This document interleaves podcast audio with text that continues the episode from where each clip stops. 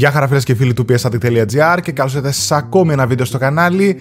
Για άλλη μία χρονιά είμαστε πιστοί στο ραντεβού μας. Άλλη μία χρονιά φτάσει στο τέλος της και οπότε ήρθε η σειρά μας να σας παρουσιάσουμε τα 10 καλύτερα PlayStation παιχνίδια της χρονιάς. Το ιδιαίτερο γνώρισμα για φέτος ήταν για ακόμη μια φορά το κατά πόσο η κατάσταση στη βιομηχανία του gaming παραμένει καταπιεσμένη λόγω της πανδημίας που μεσουρανεί. Αυτό έχει σαν αποτέλεσμα ακυρώσεις, καθυστερήσεις και κατά πολλούς την υπόνοια μιας χλιαρής χρονιάς. Μια εν τέλει λάθος αντίληψη, διότι τα καινούργια και ποιοτικά IP άνθησαν φέτος και μας άρπαξαν μακριά από τον comfort food των γνωστών σειρών. Χωρίς επιπλέον καθυστέρηση λοιπόν, καθίστε αναπαυτικά και πάμε να δούμε τα 10 καλύτερα PlayStation παιχνίδια του 2021. Τιμή Σένεκεν, για αρχή θα πούμε κάποια παιχνίδια που για λίγο δεν μπήκαν στο top 10, αλλά αξίζει όπως και δίποτε να παιχτούν από όλους σας. Έφτασαν στην πηγή, αλλά νερό δεν ήπιαν. Death's Door. Μελαγχολικό, δύσκολο και συναισθηματικό, το Death's Door αποτελεί ένα σύντομο ταξίδι σε έναν πανέμορφο κόσμο. Man Down. Ο Robert Eggers συναντά τα βιντεοπαιχνίδια και το αποτέλεσμα είναι μοναδικό. Με μια πινελιά τρόμου από άλλη εποχή, το Man Down υπέσχεται να κυριέψει τον κάθε σας εφιάλτη. Hitman 3. Η σειρά που χαρακτηρίζεται από μια σταθερότητα στην ποιότητά της και μια συνεχόμενη ανωδική πορεία μεταξύ των τίτλων της. Όλα αυτά κορυφώνονται στο νεότερο εγχείρημα της IO Interactive στο Hitman 3. Near Replicant. Ήταν νης και έγινε pop. Το Near Replicant Remake μπορεί και δείχνει ότι κάποια παιχνίδια απλά περιμένουν το πλήρωμα του χρόνου ώστε εν τέλει να αναδειχθούν έτσι όπως πραγματικά τους αρμόζει. The Forgotten City. Η έκπληξη της χρονιάς. Το mod του Skyrim που έγινε ένα πλήρες και καθηλωτικό adventure game με μια ομάδα μόλις τριών ατόμων πίσω από την ανάπτυξή του, το The Forgotten City οφείλει να εισαχθεί στο ραντάρ σας. Disco Elysium The Final Cut. Μάθε να διαβάζεις γιατί έτσι κάνεις τον κόσμο καλύτερο. Διάβαζε γιατί έτσι αλλάζεις την οπτική σου για αυτόν. Διάβαζε για να εξελιχθεί το μέσο με περισσότερους τίτλους όπως το Disco Elysium. Tales of Arise. Το καλύτερο JRPG της χρονιάς μεταμορφώνοντας ένα franchise για τις επόμενες γενιές. Με ένα πλούσιο cast πρωταγωνιστών και ένα υπερπλούσιο σύστημα μάχης, το Tales of Arise αποκλείεται να σας απογοητεύσει. Και ξεκινάμε την άνοδο στο top 10 με τη θέση 10 όπου βρίσκουμε το Kena Bridge of Spirits. Κανείς δεν περίμενε αυτό το μπαμ από την Ember Lab. Το Kena Bridge of Spirits σε καμία περίπτωση δεν είναι τέλειο και πολλοί μηχανισμοί του δεν το αφήνουν να λάμψει. Παρ' όλα αυτά, ο κόσμος του είναι ζωντανός και μαγευτικός. Αποπνέει έναν μυστικισμό και σε οθείς στο να τον εξερευνήσεις. Η μάχη από την άλλη πλευρά είναι εξίσου ποιοτική. Ανεβάζει την αδρεναλίνη, δημιουργεί ένταση και οι πολλαπλές αναμετρήσεις αναδεικνύουν τα προτερήματά της. Το Kena δεν είναι τόσο ένα πλατφόρμα της εποχής του PlayStation 2, όσο ένας τίτλος που ομοιάζει με αυτούς που έβγαιναν τη μεταβατική περίοδο του PlayStation 3. Θέλει πιο πολύ να είναι ένα action adventure, αλλά έχει θέσει της βάσης να εξελιχθεί προς όποια κατεύθυνση επιθυμεί. Για πρώτη προσπάθεια, όχι μόνο σαν IP, αλλά και ως πρώτος τίτλος ενός στούντιο, το αποτέλεσμα είναι εκπληκτικό. Στη θέση 9 έχουμε το Final Fantasy XIV Endwalker. Πολύ εγγονό παράδειγμα του πώς να σώσεις έναν τίτλο το No Man's Sky. Είναι καλό παράδειγμα, ξεχνάνε όμως την ιστορία του Final Fantasy XIV. Το δεύτερο κατάφερε όχι μόνο να σωθεί από την καταστροφή, όντας ανάμεσα σε ένα μέτριο Final Fantasy 13 και ένα εν τέλει λίγο καταστροφικό Final Fantasy 15, αλλά και να μπει στις καρδιές των ανθρώπων που το έπαιξαν, αυξάνοντας τη βάση χρηστών του με κάθε expansion. Η ποιότητα αυτής της βάσης είναι εξαιρετική, αναδεικνύοντας το κοινό του σε σχέση με αυτό παιχνιδιών όπως τα Call of Duty και League of Legends. Οι χαρακτήρες, ο κόσμος και η ιστορία του τίτλου κορυφώνονται μέσα από το τελευταίο του expansion, το Endwalker. Η κορύφωση αυτή είναι εκρηκτική και τόσο εξαιρετική που προμηνύει το μετέπειτα δύσκολο έργο του στούντιο. Να το ξεπεράσει. Στη θέση 8, Marvel's Guardians of the Galaxy. Μία από τις εκπλήξεις χρονιάς, καθώς όλοι μας κρατούσαμε μικρό καλάθι μετά το χείριστο Marvel's Avengers.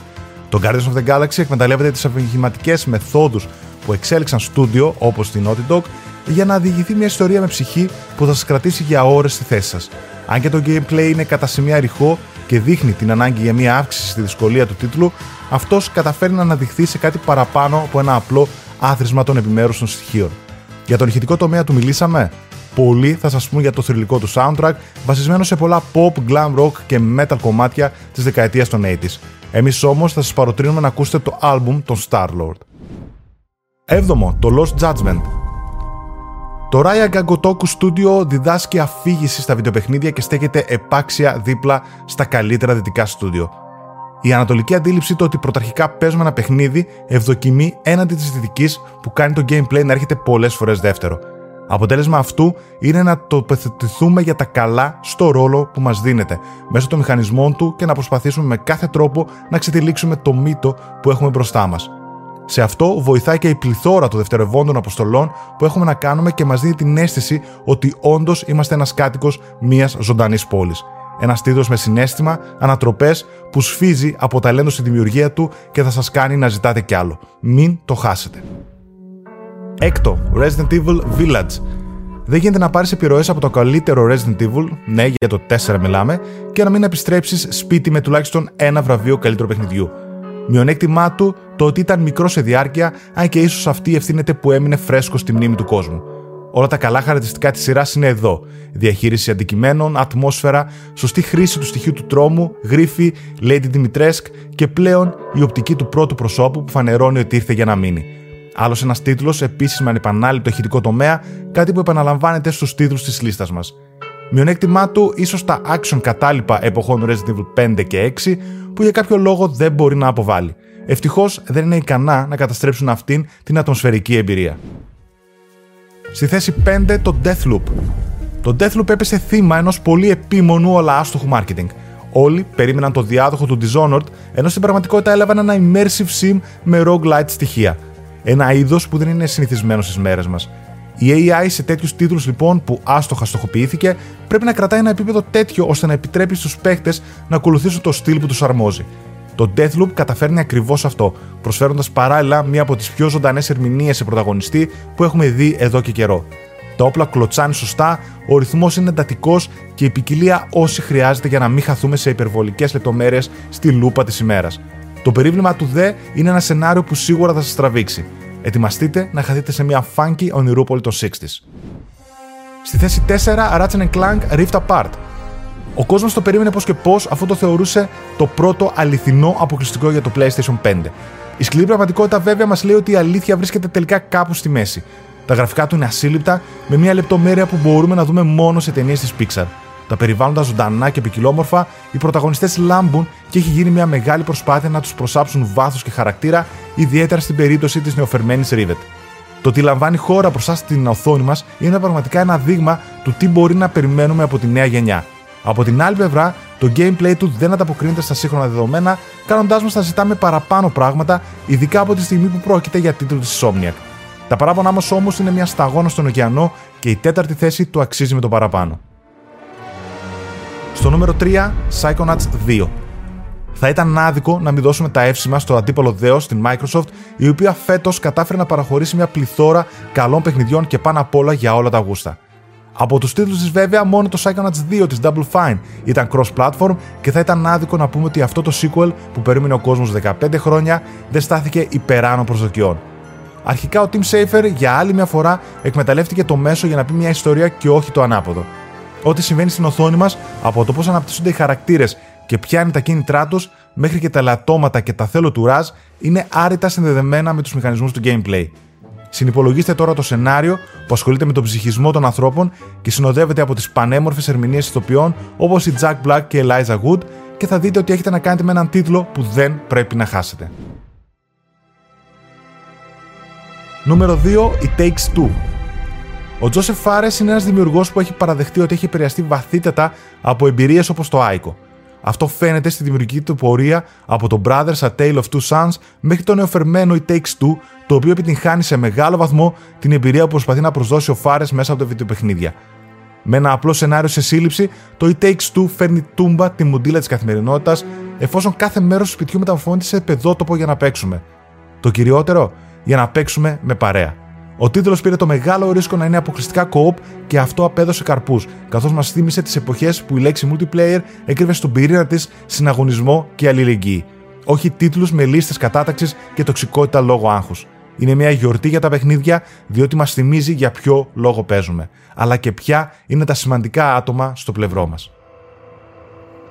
Και στην κορυφή, στη θέση νούμερο 1 για το καλύτερο PlayStation παιχνίδι του 2021, Returnal Η Housemark απέδειξε με το Returnal ότι είναι ένας πρώτης τάξεως στούντιο. Το ταξίδι μας στον πλανήτη Άτροπος είναι σκοτεινό, μελαγχολικό και μακάβριο. Στον αντίποδα, το shooting είναι γρήγορο, απαιτητικό και θυστικό, με μια πληθώρα από εφέ και σφαίρες να περνάνε μπροστά από την οθόνη μας και να δημιουργεί εικόνες άρρωστα μαγευτικές.